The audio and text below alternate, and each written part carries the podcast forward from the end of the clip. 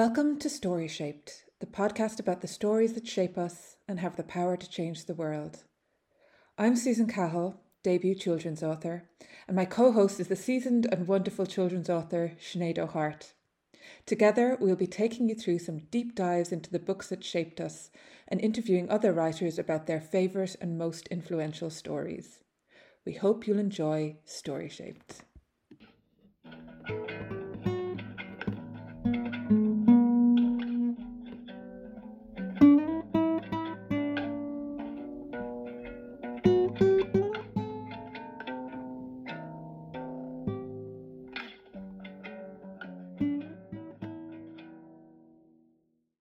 Hello again, Story Shapers. It's your favorite day and mine. It's Thursday, which means it's time for more story shaped goodness.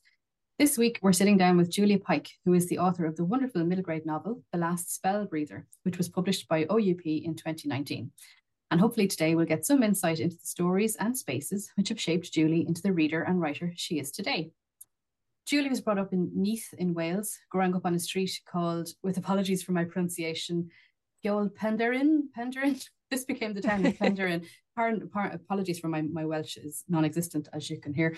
Um, it became the town of Penderin in her brilliant novel. So it's clear that the landscapes and places of Julie's childhood have had a profound effect on her creative work.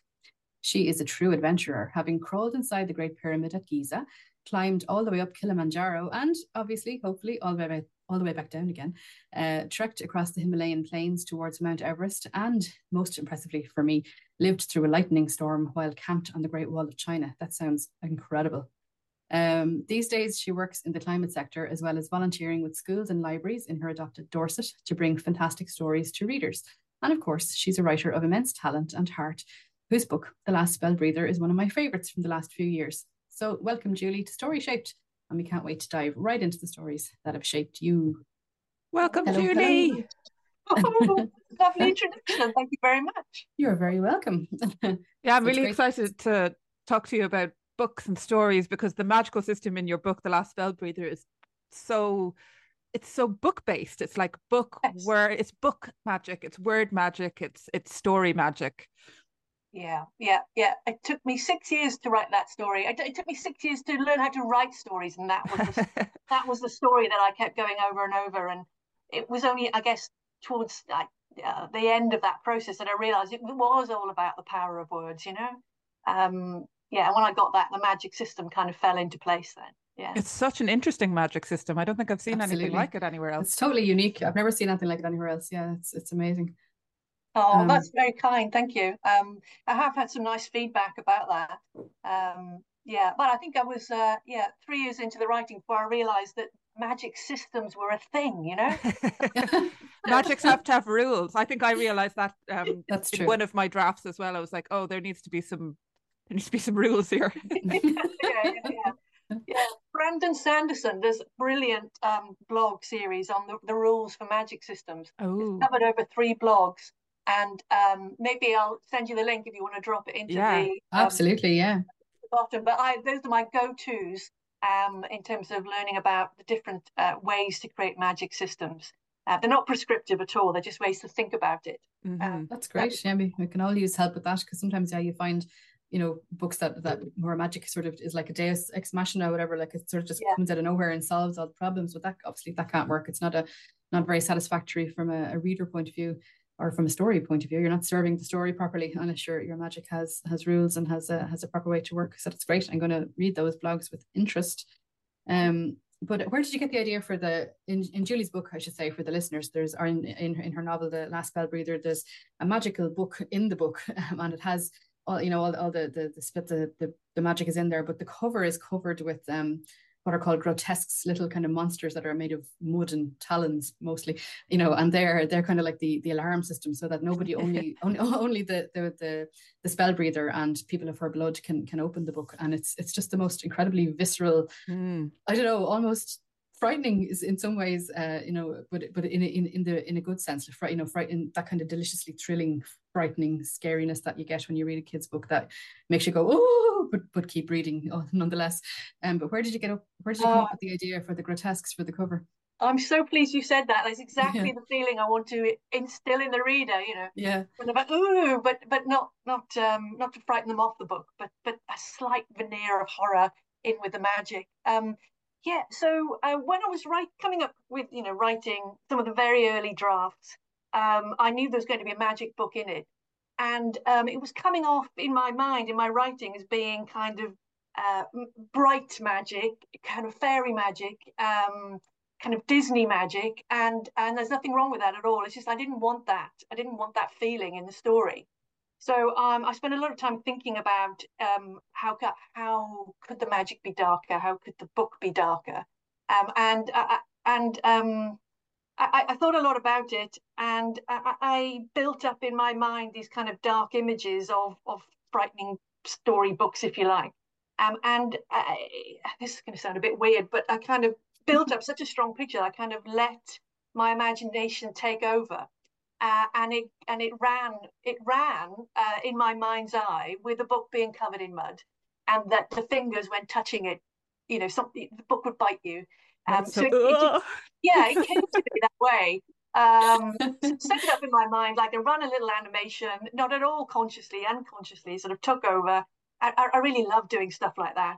Um, and then when the book bit my fingers in my imagination, it was like, oh, this has got to stay in the story. But now I've got to find out why, you know, why it's biting, uh, mm. what, what's on there that's biting. Mm. And that's kind of how I write. You know, I, I, I ask myself these questions. You know, I, set, I see something, I see an idea, create an idea.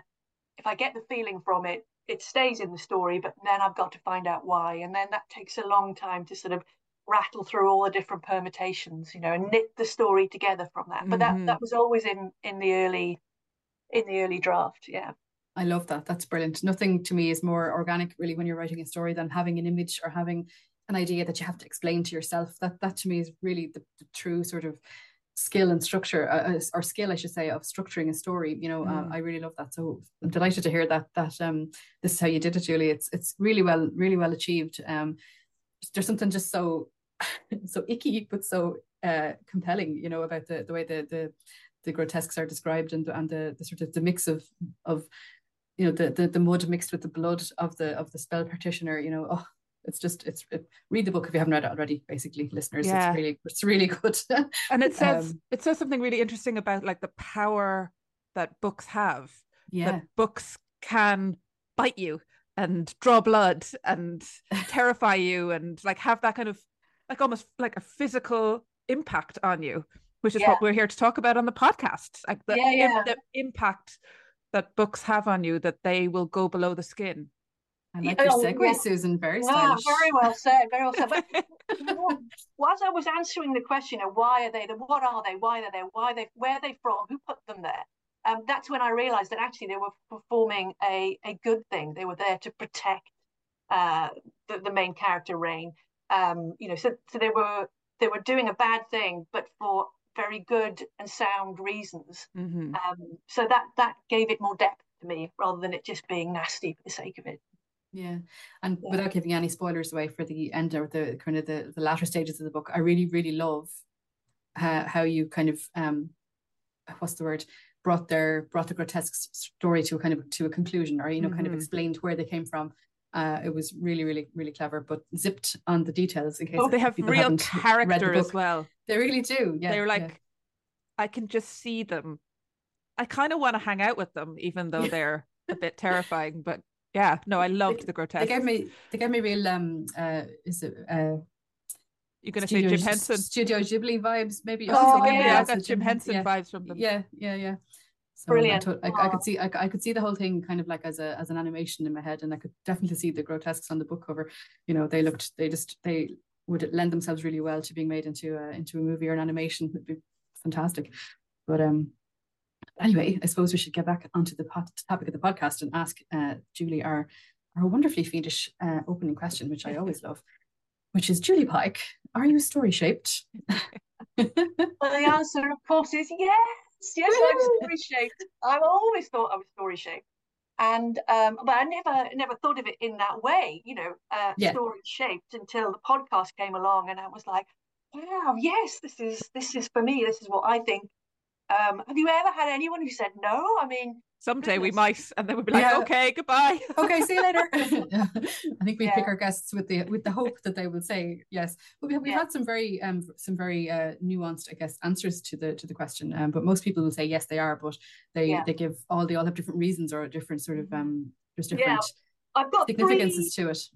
I thought I, have been doing my little homework for the podcast. I, I thought, why would I say yes? And I, I have so many answers that crowded in, but I've got three uh, examples that I thought I'd share with you, and maybe we could talk about some of them or, or move on to other things. But, Brilliant, that's great. Um, I, I'm I'm always reminded that I'm story shaped, um, and I was reminded of that um, in the summer this year when I sat down to watch some old reruns of Doctor Who. I thought I, I I watched all the Tom Baker ones when I was a child, but I couldn't remember them. So I thought I'm going to sit down, got BritBox, I'm going to watch them all. Uh, and in one of the early Tom Bakers, uh, this is the first one where, um, for any geeks out there, Adric comes in to be uh, the companion. Um, we're on this planet, and the Doctor is by lake and these these fish monsters come out of it. And if you've read the book, which you have, you know where I'm going with this. Yeah. when I read that scene in The Last Spell Breather, I thought I, I, was actually patting myself on the back of how original I was being and how, you know, nobody had ever come up with such an idea and how I enjoyed this idea for these fish monsters. And then I was watching Doctor Who, you know, actually, you know, image for image in my mind played out on the screen in front of me. And I thought, well, you know, clearly I, I've taken it from this. I've forgotten I'd done it. You know, I'd forgotten I'd even watched the show. Yeah. But they were they're just in me. You know, the stories are all in me, and they they all come out together. And when I when I go and do school visits, um, and you know, you, I prepare an answer to the question uh, that you often get is where do stories come from? And I say they come from your story cauldron, and I flash up a picture of a cauldron and I say, you know, every book you've ever read, comic you've ever read, film you've watched, TV show you've watched, video game you played, they're all in you. Um, and then when you sit down to write a story, you know, um, your story cauldron, you, you, you ladle up ideas that have already seeped into you. Um, that's why I think when you said story shaped, I thought, God, that's just so perfect. Because, you know, that was one live example. Um, and, and the other example that happened that reminded me I was story shaped happened just last week when I was on a, a writing retreat with some other children's authors. And we did a shared exercise about the stories that meant most to us when we were children. And we asked ourselves questions about, you know, why and what aspects and how they were showing up in our in our lives today. And for me, you know, the, the, the story that started me all off was was an Enid Blyton, The Magic Faraway Tree. Mm, I loved that. Um, oh, I, I, so many things about that book um, the adventure, the fantasy, the magic. But um, it, in, the, in the last few months, I've moved from Dorset. I've moved to the Forest of Dean, and I was I suddenly thinking. I, since we moved here, I've been thinking I, I couldn't be happier here, living in the forest. I love it so much. And then we did the exercise, the magic faraway tree, an enchanted wood, and I thought, I wonder if that's why I love this place so much because I'm living in the enchanted forest. So or I like to think I am. So so yeah, story shaped I am. Yeah. Oh, and that's a beautiful answer. now, what was it about? What was it about the magic faraway tree and the enchanted wood that stayed with you? Or why was yeah. that? Why did that have such an impact on you? I think it was oh, so many reasons. I mean, it, it's uh, well set up in terms of uh, you know um, a place. So it's this enchanted forest. And if you jump over the dish, ditch from you know our world into the forest, you know, the trees whisper to you. They make a sound. They go whisher, whisher, whisher, and it just all enveloping. And as you come through the forest, you get to this tall tree, the tallest tree in the world. And you know, of course, you want to climb up it. You climb up it, and there are people living in the tree who you you don't know yet, but you, you go on and have adventures with them over and over again. And the place that and they're really interesting people you know like um, the saucepan man and moonface and mr what's his name and dame washalot and and um, you get to the very top of the tree and moonface is up there and he's got outside his his front door is a ladder from the topmost branch that goes up through the clouds to different lands and the lands move about you know every few weeks. Um, and you go up and you have amazing adventures. And I think what for me, it just blew my imagination with the variety of possibility um, and um, color and adventure and um, you know some of the lands were a bit scary but some of them were they always showed up at the end of the stories you know kind of reward lands like the land of take what you want and the land of eat what you like and uh, you know those those just the, the abundance there um, spoke a lot to me. I grew up on a council estate in South Wales, and um, you know we uh, what we were poor, um, were um, and and so you know these rewards at the end of the story, the land of eat what you like. I used to think a lot about what I would eat and um, how I would eat it, and it would involve Mars bars and Milky Ways, and you know. She was always so good on food, wasn't she, Enid Blyton? Yeah, yeah, yeah. The pop biscuits and the Google buns, and you know, yeah, yeah, yeah, that, uh, yeah. That book, that book really, although you know that that book really was a massive influence on me too. I, I still, as you, as listening to you speak about it, reminds me of what a what a what an achievement it was from Enid Blyton's point of view. Like, you know, what a what a story achievement, you know, to, to come up with such a fantastic concept and to tell it so well, mm. you know, and to to have it. I mean, it obviously it stands to it stands to reason that it's such a, a, brilliantly told story because it has influenced so many people. You know, so many people we talked on the podcast, and even I'm sure Susan and myself both share. We we've all been influenced by that book, uh, and has had such a powerful um, impact on so many. Um, oh look, there it is. I'm showing. oh, look at I'm Julie's her yeah. her edition is being held up. That's beautiful. Oh, the actual one I read. This is the first book I read. I remember reading on my own. You know, oh, the wow. the faraway tree. That's beautiful. Yeah. yeah. I think mine my our ones were all library. I don't think I own any of the faraway tree books because I think they were all library books. But I do remember sitting or lying on my belly behind the couch in our living room um, and, and reading while everybody else was watching telly, you know, or whatever, and just just being my, my happy little nook in the cor- in the corner of the room, just yeah. me me and Enid uh, off on our adventures. So gosh, that's really. Oh. I haven't read it since I was a child. Yeah, me neither. To, I, I haven't I read them to, since I was tiny. People have mentioned it. I need to go back and reread those two books.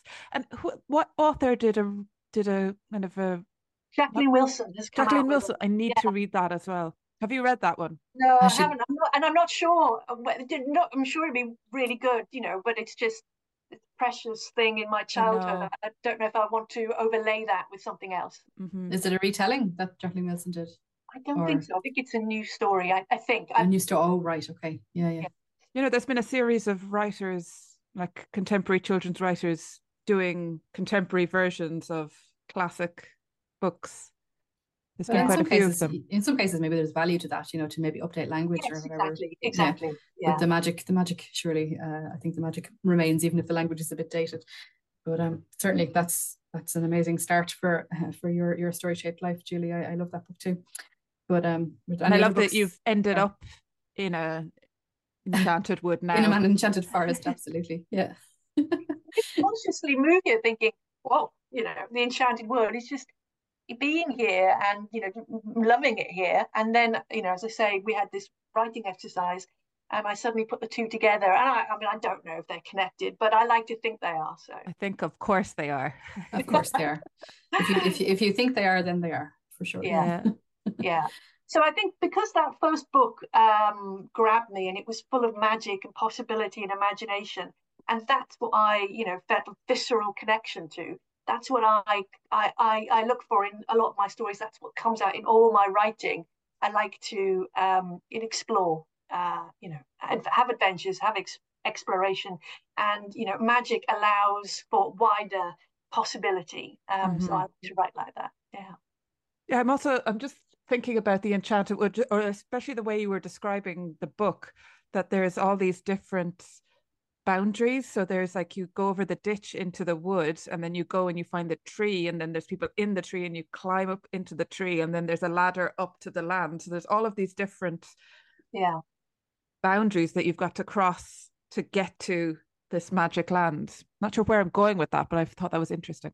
It is interesting. I hadn't thought of it like that, but you're right. You've mm. got to work for the adventure, mm. you know. Mm. I think well, um, yeah. that certainly shows up in all of our writing. You've got to work for it.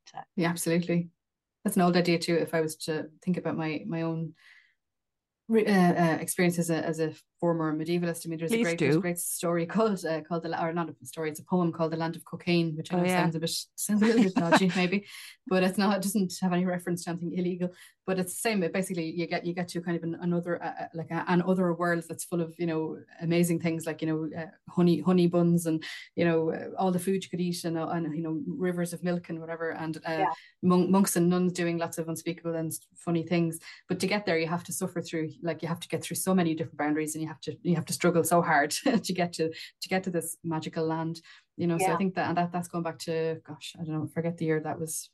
I forget the manuscript, what the year the manuscript is, but it's certainly 14th, 13th century probably. So Oh, that's an that's that's an idea that's gone back. it's gone back a long way. Yeah. idea that to get to this land of land of plenty or the land of magic, you have to go through a whole lot of different challenges. So that's I think that's been a, an inspiration for people for for a long time. Oh, definitely. And, I, and that reminds me of the, the next book that um, inspired me and influenced me. Um, and there were many books in between um, Magic Faraway Tree and the next one I'm going to mention. But um, I'm sure this writer must have been influenced by that. And this is um, Garth Nix.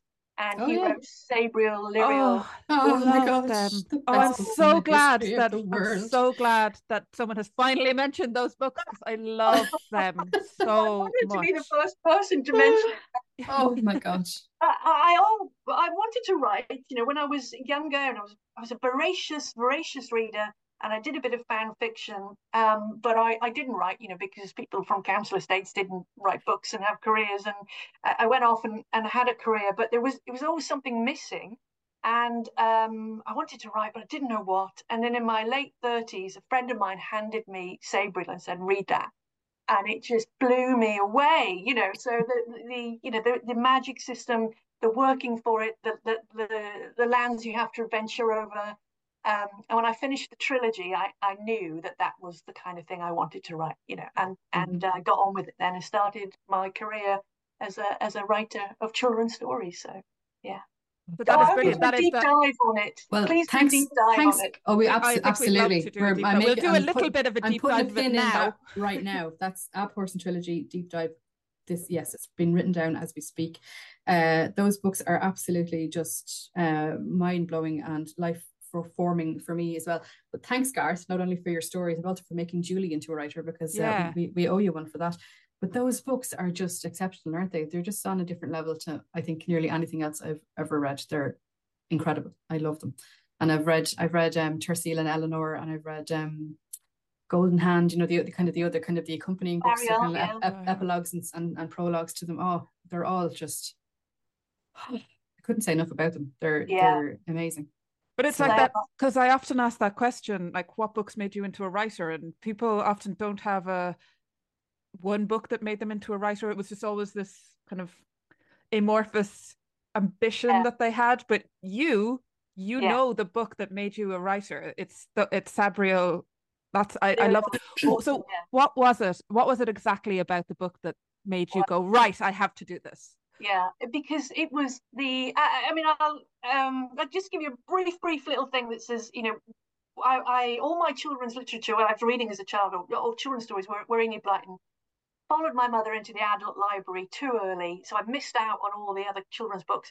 I read all things Enid Blyton, all things Barbara Cartland, all things Georgette Heyer. Then I moved on to Conan Doyle. Oh my Um, gosh. And so I, I wasn't really getting this magic thing again Mm. until you know Sabriel landed on my uh, into my hands. And there's a scene early on in Sabriel where she's gone um, into the old kingdom. She she she's she she's she goes to school, you know, but uh, south of the wall, and she is called uh, for reasons I won't go into, you know, across the wall uh, into the old kingdom. She's looking for her father, uh, and um, she's being followed. She's being followed by a necromancer. Uh, so she's in this land she doesn't know very well. She's got access to magic she can't use very well because um, she's still learning it. Um, and this, she's she's she's running across the landscape up a snowy mountain, and she's being chased by this this demon with fire coming out of his head and his hands, and he's chasing her. And she's trying to find a way find a way through the mountain to her home, which she knows is on the other side. And there's a passage. It, it re- covers about two or three pages, and I literally had my heart in my mouth when I read that for the first time. And that was the first time I felt like that since a kid, you know, reading um, Enid Blyton and stuff like that. And it was just that connection back, you know, to me as a, as a young child, being frightened by the story and reading quickly to help the heroine get to where she wanted to go. Because if I read quickly, she'd get faster, you know? That's brilliant. I love that. I love that. Oh, I wanted to do that. I just wanted to always stay in the story like that. Yeah. There's something extraordinary about those books. It's like Garth Nix was plugged into a higher level of genius or something when you wrote them because they just they just oh. and there's my favorite cat character in those books oh, the cat yeah. is Mogget is just Mogget is just so good. I love Mogget. The best cat character in literature. Full stop. Everything about the everything about those books is amazing. From the from the the, the locations, you know, to the the way they're described. I mean, that you can you can I can see the Abhorsen's house in my head mm. and the way mm. the river runs around it. I can see the glacier of the Clayr. I can see the the kingdom of Ancelstierre and how it's how it's you know how it's so different to the, to the old yeah. kingdom and and the boys at school and oh it's just and just the fact that it starts in a so school much. as well yeah yeah yeah yeah like you, you you start reading it and you're like okay i'm going to read I think I'm reading this kind of story, and then you're like, okay, no, I'm not reading. Totally I'm reading yeah. totally different story, and I am with it. I am there for it. Yeah, yeah. Um, he, and we haven't even mentioned the magic system yet. Sorry, oh, God, the yeah. magic system! Oh, the whistling and the charter ah, it's so uh, whole bodyish and the bells. The bells. Um, yeah. He um I you know being my imagination being fired up by Garth Nix, I wanted to learn as much as I could about him and read his blogs and watch his talks about how to be an author. And I went all the way to Hay for the first time to watch him speak. And um, but what was interesting about him was that you know he, he earned his kind of writing stripes by coming out of Australia and hiring an old banger and touring around England and Scotland and Wales and immersing himself in our culture and our stories and our heritage and all the Tolkien, all, all of that. And um, and he's a big fan of Georgette Heyer as well. Ah. So he's like, wow, maybe I could be a writer because look, he is and he loves what I love, so maybe I can do what he does and you know he's story shaped like me. yeah, exactly. Yeah, yeah. Exactly That's that. Amazing. Yeah. Yeah. Yeah. No, I've really... never I've never read Georgette Heyer. I know that's a big neither have I, big actually. gap in my life. So I need I to need go to, and yeah. read some Georgette Heyer. I read it as a teen and it just spoke to me because um, my mother obviously read it and so I read it and then I read all of them. But they, they you know, they, these are stories mostly set in Regency times and yes, they're all romances, uh, apart from the 1930 detective stories. But um, the interesting thing is that the women are front and center. You know, they are in charge of their lives. They are having adventures. Um, they are dictating what happens to them by and large um, within the confines of their society. And um, it was, they're very empowering books to read as a teenager. I found that yeah. sounds fantastic. Well, they're not Georgette Heyer, but I think they're probably were they are probably inspired by. There's a series, a trilogy of books by the brilliant author Stephanie Burgis, whose books I really love. She has written a series um called I think it's called the Most Proper Magic trilogy, but they're set in Regency times and oh. they have a ah. very Regency flavor.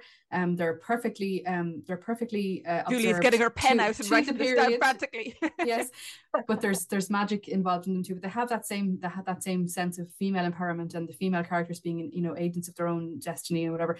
And as well as that, they're so well written and they're so real and the dialogue is brilliant and there's such humor and heart I really loved them. I read them, I think it wasn't last Christmas, Christmas before last, just sat down over the Christmas break and read them. And I was like, oh, I had to just mainline them, read read all three in a row because they were just you just had to get Absolutely. right into them. They were they were fabulous. Um, a most proper magic series by by Stephanie Burgis. They're excellent, books. excellent. Yeah, it's interesting yeah. that you're mentioning like those those um that kind of the empowerment of those female characters in the Georgette Heyer because one of the things I loved about this the last spell breather was the relationship between Rain and her mother. Mm. And it's like you don't often get in fantasy stories relationships between daughters and mothers. So I thought that was really brilliant. Oh, thank you. I, I, I mean, Rain's mother is my mother, so uh, it just, it just all came. It came from that really. Um, my mother wanted to be. A, I mean, she's she writes poems, she writes stories. Um, she wanted to be an author herself, but um, but hasn't uh, succeeded. Uh, and I think mostly because she had had the belief I had the belief too that you know people from the valleys couldn't be authors, and so she never really sent it out or anything like that. And the day that I got my my book deal from OUP, I rang her to tell her, and uh, wow, you know, she was blown away by it. And she said these words. She said, "But things like this don't happen to people to like people us." like Oh. us. Oh yeah. And and Yeah. but she was saying it in there. Then she was saying it to hear how false it was, to ho- how untrue it was. But all her life she believed it, and I believed it. Um, Yeah. Until I didn't believe it anymore. Yeah. I totally Yes. relate to that. You know, I'm I'm not from a council estate in, in Wales, but I'm also I say sim- a similar sort of background to yourself, Julie. Like, and I grew up the same way, feeling as though why would I bother trying to create when who would want to read stories written by an ordinary girl from an ordinary terraced house in an ordinary town in Wexford, you know, where you know I'm from a very working class background as well, and uh, you know we weren't like you said we weren't we weren't poor, but we weren't well off uh, when we when we were kids. Yeah. We didn't we didn't want for anything. You know, our parents did their best um you know but it it was yeah it was it was a it was a life where I didn't feel as though there was anything much for me besides you know staying in my hometown getting a job and Yeah, living my life yeah. there. And that's 100% that's perfectly fine. I have no judgment on anybody who, who does end up doing that. But I always knew there was something else I wanted um and I didn't really know what it was until I was older. But I I totally am I'm vibing with you here Julie. I'm Yeah, yeah, yeah. I'm getting I'm So- picking up what you're putting down man. Oh, yeah. I went on a, a school visit to Newcastle and uh, you know did a did an assembly and um, one of the kids put their hand up and uh, asked a question. She said, "Did oh, was it he? It was a he actually." He said, "Did anyone tell you you couldn't be an author? You know, a writer? Did you know when you were growing up? Did anyone tell you that?" Uh, and I said, "Yes, yes, they did." I said, "But mostly anyone who told me that I didn't read or believe." Uh, there was just one person who told me that who I did believe. Because I believed them, I, I didn't try for a few years. And I said, You know who that person was? He said, No. I said, It was me. It was me. I, Oh, yeah. I said, So don't. You said, Whatever you want to be, whatever you want to try, whatever you want to aspire to, do it, try it, you know, go for it. Yeah. Because there's there's no reason why you can't at all. So, yeah. Yeah, I do the very same thing in one of my talks. I, I give a picture of me as a child on a bicycle that didn't I didn't own. It was one that was kind of my I think it belonged to my cousin, and we, we all kind of took turns. And you know the, the the lane behind my house where we used to play, which was basically just like a you know a concrete sort of as far as the eye could see when I was a kid, you know, and people and just to show them that I came from somewhere very similar to maybe to some of them, you know, and that Yeah. the the only the only major obstacle in in you know was was getting over my own sense that I can't that I can't do this, you know, and in the in the hope that they will never feel like that about themselves that the kids will, will say well look if this person can do it i can do it too you know that's Yeah. would that be the best thing that we could possibly achieve Mhm. you know Yeah. to to encourage kids to to not stand in their own way you know and, Yeah, to let them, and to let their light shine no matter where they're from or you know Yeah. um, as it, it isn't true that people have to be you have to be X class or you have to have X amount of money in the bank or your parents have to do X or Y for you to be able to be a creative person or to or to be an artist of any of any stripe. You know, it's Or uh, that you have to read X amount of books because we've had Exactly. authors Agreed. on the podcast who are who have said, I didn't read any books when I was a child, Yeah. but I'm still an author. yeah So because we because we didn't have them or we did, couldn't Yeah. get them or yeah yeah Yeah. Yeah. Yeah. Exactly Yeah. that. Yeah. and that's Rain's journey too, isn't it? it's Like Rain Yeah. stands Yeah. in her own way and doesn't Oh, believe yeah. in herself and it's that journey that she takes and the adventures that she has that Yeah. helps her to see her own potential. Yeah, and then she hits, you know, something that she wants so much she has to overcome, you know, uh, Mhm. her lack of self-belief because it's too important now. What she wants is too important to worry about. She just has to get Yeah. it. Um, can't be thinking about that anymore. Um, and I, lo- I love the way she makes a mistake. I love the way you show her making. Even when I read the book again recently, just in the last few days for the podcast, I just Oh. the, the the bit when I won't go into the details of it for spoilers, but when Rain makes the mistake that drives the plot of the book, I felt I found myself catching her breath, going, "Oh God!" It feels so. You know, it, it just really strikes me as being, "Oh, I can so relate to her and how she, how she came to make that mistake and how you know." And uh, I just felt so it was really well, really well achieved. And I love the way you allow your character to do that. You allow Mhm. them to have that moment of vulnerability and how they did the wrong thing in the moment um, and then spend obviously spend the book sort of trying to trying to make up for that um, it's really really excellent anyway sorry Thank you very much. Yeah, yeah. Um, it was, it's funny though because in it, um, talking about you know not believing I could be an author. Um, Yeah. what what books did for me though, and adventure stories. Uh, I I I believed that I could have adventures. So Okay. it all the time I was holding myself back from oh trying this writing thing because I couldn't possibly. Um, I was going off on my own around the world with my rucksack having amazing adventures so you know, good for you and, and, all that came from all that came from stories from, re- from reading that's amazing so yeah. going to going going to giza and going to kilimanjaro and all the things we talked about in your introduction yeah. They, those are because you you love to read stories isn't it? exactly all wow. the heroines all the people or heroes of the story they were all out doing adventures doing what they wanted to do exploring um, and, and I wanted to do the same. You know, I wanted to uh, get out of the valleys. I wanted to explore, to travel around the world. Um, my dad used to say to me, uh, "Isn't there anywhere left you haven't been already?" the more places I go to, the more places there are to go to. Um, but one of the uh, places when I climbed up Kilimanjaro, uh, that was partly uh, inspired by um, not the place in the story, but the act of climbing up a volcano. It was inspired by uh, Jules Verne and Journey to the Center of the Earth. Um, I, I I didn't read that story until I was in my 30s or 40s actually. But when I was a kid, we had a on story tape narrated by Jon Pertwee, an abridged wow. version of Journey to the Center of the Earth. And my brother and I, we, we listened to that. I mean, literally, uh, I, I, am prone to exaggeration, but I sat down and tried to work it out, and I, had literally 30 or 40 times when we were kids.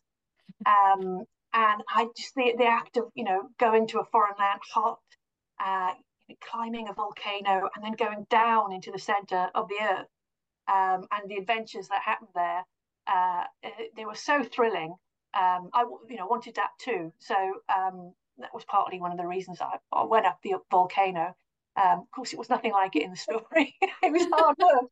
but I tell you, up at that altitude, um, the stars are the brightest you'll ever see oh, them. Wow. So, yeah, wow, that sounds amazing. It's funny because I was thinking the other day that I haven't been to very many places. I haven't traveled very, very much. I never really had that urge, and I kind of in my I was asking myself, I wonder that because I've read so much like that I feel as though I've been all over the world and I feel as though I've been all uh, over the universe. And yeah, that's why yeah. I, I, I, never bothered going and not I mean I've been to I've been on a few holidays, but I've never really gone like you have, you know, on a on a an expedition somewhere. I've never I've never done that, but I don't feel like I'm missing out. You know, I don't have any great, and plus at this age, my bones wouldn't allow me.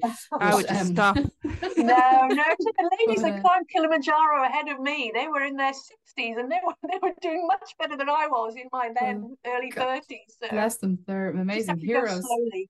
Yeah, yes. yeah. Yes.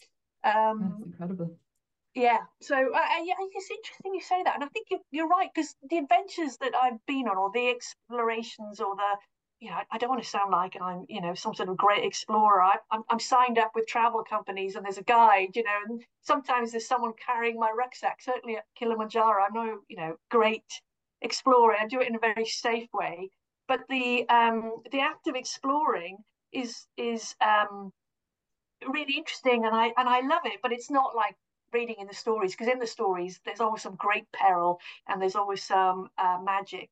But the only time I came close to having great peril in an adventure I actually had was I managed to persuade my brother to come with me on a survival weekend, a uh, week, a survival week in the Lake District uh, in my early twenties, and it was one of these holidays where you learn to, you know, climb up the mountain. Um, uh, you need to traverse a river uh, you, you build a, um, a, a little shack in the um, in the woods, and you have to you know survive on your own for three days with making nettle soup and stuff like that. I was I mean I just my poor brother, you know, he came with me. yeah, um, we talk about it often. Um, oh God, I'm glad he survived. Uh, yeah, but what happened one night when we were there were, we were in little groups. There were two or three of us. We built our own little kind of like shack with um, logs and woods and branches, and they'd taken all our communication devices off us, all our um, watches, so we know what time of day it was. And there's a group of three of us there, and there were four or five other groups dotted around the top of this little hill. And um, one of the ladies in one of the other groups, she got sick. Um, she, she'd eaten something that disagreed with her on off the mountain, and she was being sick and you know we needed to get help for her we needed to get a doctor to her. Um, and there was we had no device to contact you know the center that was below us in the valley below us. What we were told to do is if you wanted to get help you would walk to the nearest farmhouse and telephone So at like one o'clock in the morning, we'd all gathered around. All these little, you know, our huts had come together in the middle of this hill. It was snowing. We'd built a fire. She was sick. Someone had to go and get help across the fields in the snow.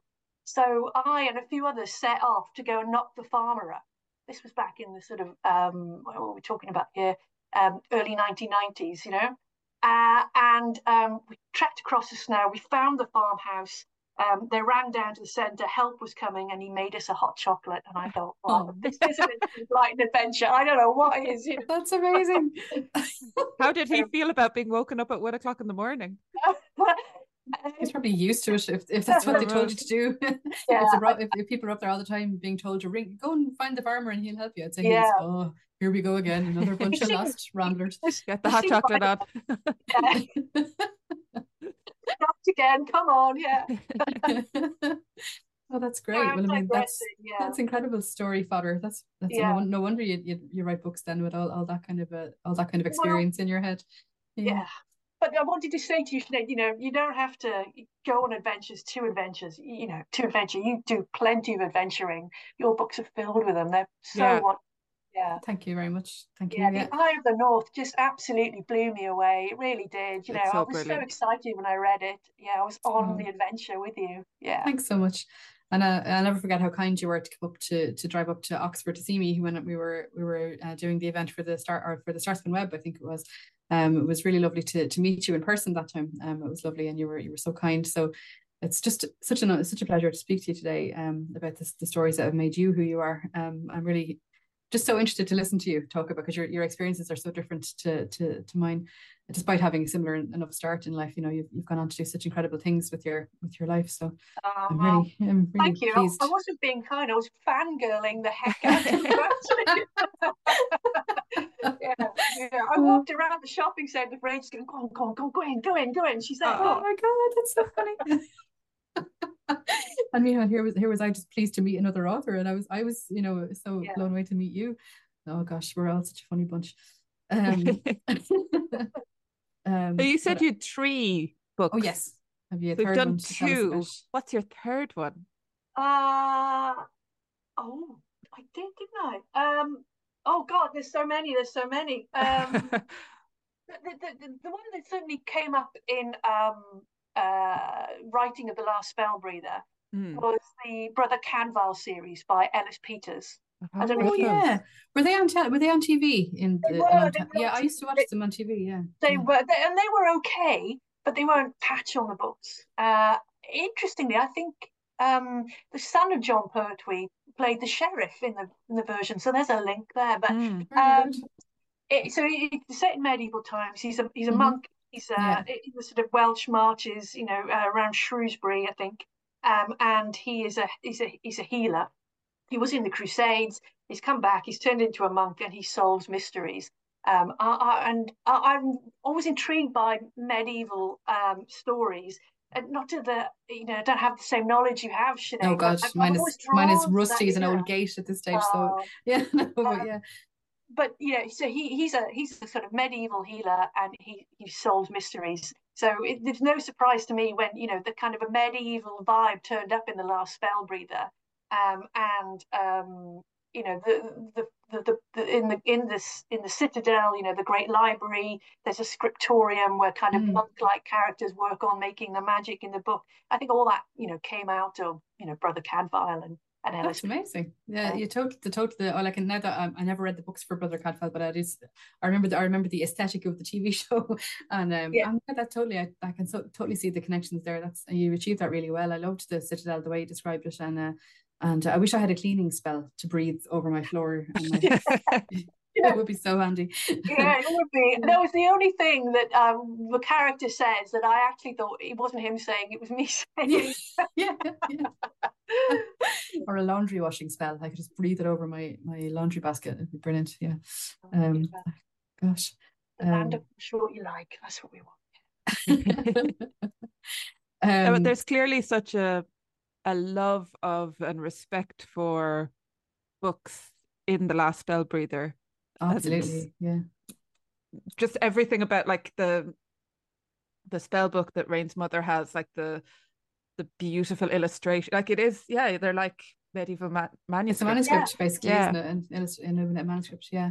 Exactly. And I, I, lo- I, love the way there's the, the, the sense always throughout is that the, the books are important and they're not mm. only sort of um they're not only important, but they're they're really tactile, visual, beautiful works of art as well as being important from a from a magical sense, you know. Um, and I love the way you, you always you, you emphasize how they have to be cared for and and you know being dropped is not a good thing for for your spell book, you know, for for reasons that are important to the plot. Um, I love but that. they're also like that. they're not like these separate things. They're there's such a relationship between the human and the book. Yeah, like the the, the you, that too. you you mind right. You you you breathe like they're in. There's this inner relate this relationship between the the book and your inner self and your body, which I loved. Oh well, that's kind. Thank you. Yes, I mean that it all comes from my childhood, you know. Not that we were breathing books or spells, but, but, I, um, but the books were very important. You know, we we, we owned um, a few books. Well, we, we owned a few bookcases of books. Most, mostly there were secondhand books. Um, there were my precious Enid Blytons that my mother would get for me, you know, every now and then with pocket money. And, and then apart from that, it was just everything come from the library. Mm-hmm. You know, mm-hmm. stacks of mm-hmm. books that came from the library. Um, and so they were very precious because they had to be looked after because they were going back to the library. Um, and I come to see books now as kind of my friends, you know, I, books are like friends to me, uh, particularly the ones from my childhood when I've, you know, read and reread. Um, so there's a feeling that comes with them, holding them and reading them. Um, so yes, th- th- there is a connection. Um, subconsciously, I think that comes out in the in the in the story. Yeah definitely. Yeah. I love that. I love that. It's the same as that's why we have so many, or why I kind of have gathered them around myself all my life. You know, since I've been earning my own money or you know in a position to buy my own books, I've just collected them, gathered them, and and wherever I've moved, if I've moved house, they've all come with me. Yeah. I just they're they are they're a comfort. They're they are my friends. My my books. I sound like such a I don't know. That sounds so I don't know, nerdy, but I am a nerd and I'm very proud of that. But um, no, we're all there with you, Sinead. Yes, totally, absolutely, totally. absolutely. Yeah, yeah. no, because as you so as you talk about as you were talking about the the folk of the faraway tree, I can I can picture my book. I know it's in my mum's house still. I know where it is. You know where it I know what it I looks like. I love that. I like it, and it's so loved that like all of the the front cover is like falling apart and like I, I, I can I know what it smells like that book. Brilliant, isn't it? I know what it smells like. Yeah, yeah. Definitely. My my husband thinks it's hilarious whenever you know we have like I, I've collected thousands of books I suppose over my, my life and their bookshelves are packed downstairs. But if I want to find something, I know where it is. You know, he says, "How, how do you know in the chaos of these bookshelves where stuff is?" I'm like, "Because I know they're my my buddies. I know where they all are. I keep track of them. You know, so it's uh, and if ever he tries to tidy them up, I'm like, "No, you're messing with my system." Um you know but i, I just they're, they're, great. I love talk i love talking to people who are who get it you know you know what i'm exactly what I'm don't about. have to explain it. I remember yeah. going on some writing courses and uh, writing for children and the thing that you know really got me early on was that no one was asking me like why do you want to write for children? Because we we all got it you know? It was just yeah. just you know it, there's nothing finer so well that yeah. kind of leads me on a little bit to the next question i'd like to ask you if that's okay. Um um, Julie, how, how would you hope your stories would shape your readers? Like if you think about your books being read by by young readers, like you know, what what kind of things would you hope they would take from the stories that you that you write? Yeah. So um I, I, the only thing I want them to take is uh I'll get get at the end is is uh, a sense of really enjoyment and reading for pleasure because reading for pleasure shaped me so I really want readers uh, of my stories to, to, to, to feel that. All I'm interested in doing is grabbing them by the hand and saying, I'm going on an adventure. Will you come with me? Come on. You know, there'll be thrills and spills. It'll be dark. It'll be dangerous, but we'll come out the other side. It'll be all right. And um, just come with me on an adventure. And I want them to be story shaped in their own way, find their own stories. If they like mine, great. But if they don't, that's okay. Find some others and and be story shaped that way. I think being story shaped is so important. Um, you know, having things to draw on later in life, be it books or comics or video games or films or TVs. I mean, Star Trek had a massive shape on my life. Mm-hmm. I know it did for Sharon Gosling. You talked to the other the other day. You know, so yeah. much so. I've got a cameo of Captain Kathryn Janeway in the last spell breather, and um, it's like I want readers to find their own way through. And if my stories help them, you know, read for pleasure and read other things, then that's my job done. Really, that's all that's, I want. That's yeah. brilliant. So you, you you're kind of like a gateway to further worlds of adventure. You know that, that that's Absolutely. fantastic. I love if it. If I, I can be a gateway for kids, that I'm I'm made up. And that was one of the reasons I enjoyed being a um, a reading partner and just helping kids in school, you know, with their reading. Um, I was getting a lot of fun out of it. But that's what I wanted them to to to access the world of of words um, and not to be um, frightened by words on the page or uh, think they're too difficult, too complicated to, to play with words um, and, and then access their own reading for pleasure and become story shaped in any way they wanted to mm-hmm. be. Absolutely. Absolutely. Brilliant. Um, and if uh, can you tell us what's coming up from you in terms of your your your next project that you might have on the on the boiler if you can tell us Yes, yes. I, yeah. I, it's not been announced yet, so I, I can't say the details. But I have two um, books in the publishing pipeline. Cool. Uh, one coming out next year, and the one, and and then another one coming out the year after. Um, not, neither of them are sequels to Spell Breather, and and these two books are not connected either. So they're what we call same but different. You know, so they're they're all uh, magical middle grade fantasy adventures uh, in new worlds with different characters. Um, and um, the one coming out next year actually links back to uh, me climbing up Kilimanjaro. So Ooh, brilliant. wow, that's exciting. Uh, and also the book that inspired that, Journey to the Center of the Earth, there's a kind of a hom- homage to that in that story. So there's a kind of like a cyclical bit of, uh, which I really like the idea of. Um, I didn't plan for it to be like that. It just has come out like that because that's how your story shaped. I love those.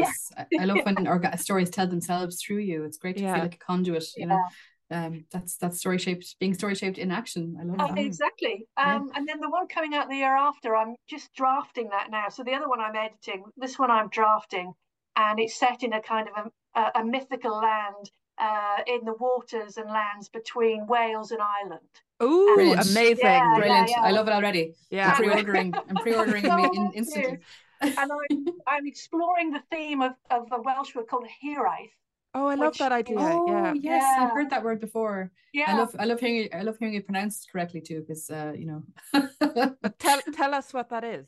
So it's it's a feeling of kind of uh, of longing uh, mm-hmm. for something that that once was or perhaps never really never was. really was. Yeah, I love and, that word. Um, I love I love this. I love the concept as well. That's lovely. It's, it's a feel. It's a feeling. It's a feeling. That's what it is first and foremost. There's something yeah. that's irretrievably lost, um, and it has a nostalgia bound up with it, and it has a sense of grief bound up with it, but not in an unpleasant way. It's, it's a nice way to be feeling a, and thinking about this thing that you can't get back to. And so I feel I like feel like that about Irish mythology. Yeah. I feel like there's all of this stuff that's lost that we don't have access to anymore and i have that feeling of loss and grief and yeah. homesickness for yeah yeah yeah wow yeah and the wales has that too I yeah think, yeah um so it's, it's exploring that uh, and, and, then sort of what happens when someone turns up who says they can take you there and whether or not you believe them and what you do and what you'll do to get there so anything uh, instantly yeah. my anything, answer that is a brilliant idea. Yeah. That's a fantastic. I cannot wait Julie. for that. Can't wait for that. That's well, uh, both they both sound amazing, but uh, definitely the second one sounds totally my jam. I'm I'm I'm here for that one. That's oh, oh I'm so I'm so happy to hear you've you've more work coming. That's brilliant. Delighted.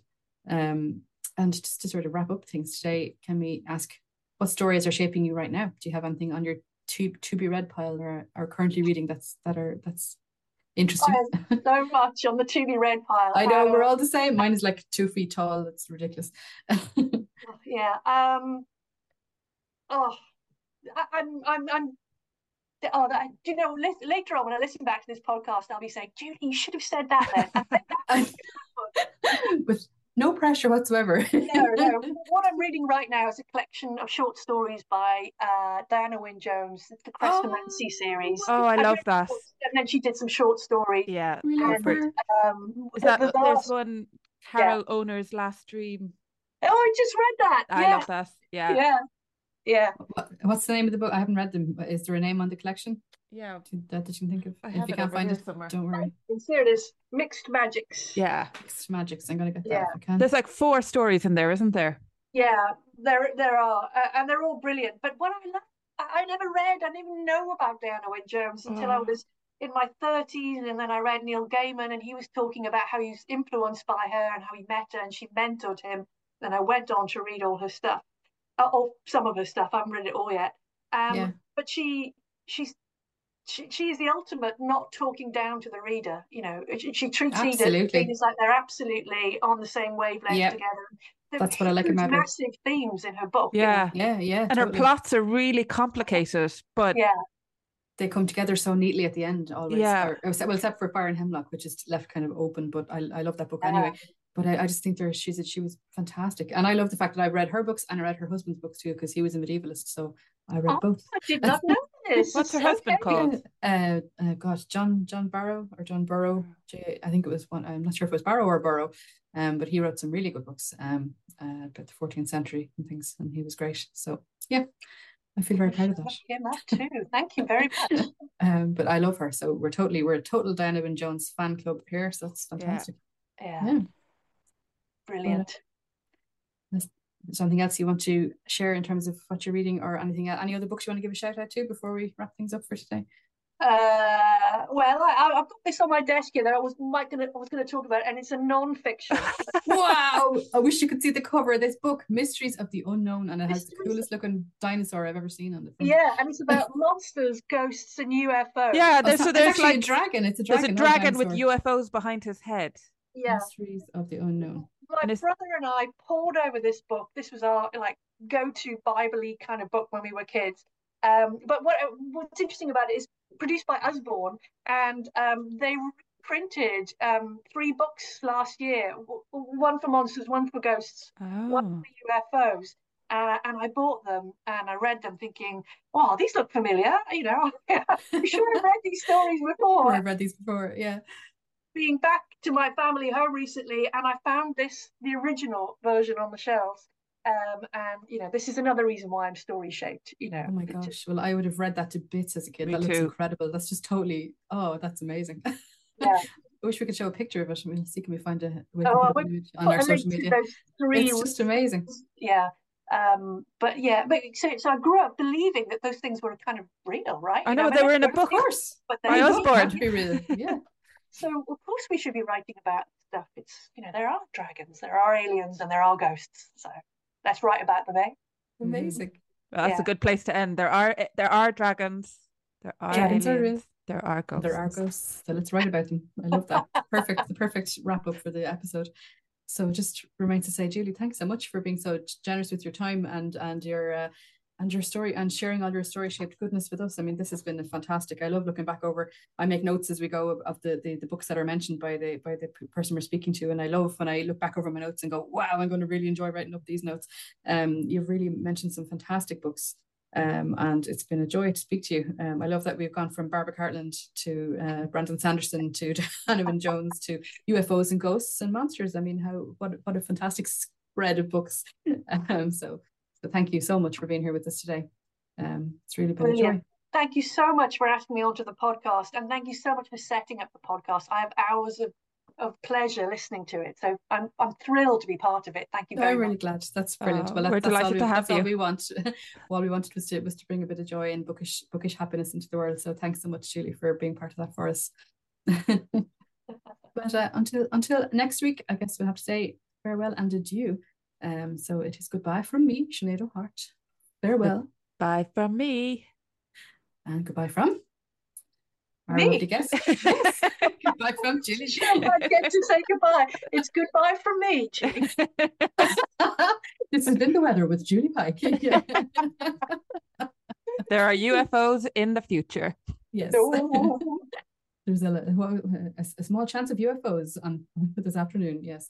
But um, but yeah, thanks thanks so much for listening, everybody, and and don't forget to like and subscribe and review us if you can, um, and share the episode with everybody you think would enjoy getting the story shaped along with us. Um, and until next week, we shall say bye-bye. Bye. Bye. Bye. You've been listening to Story Shaped with Susan Cahill and Sinead O'Hart.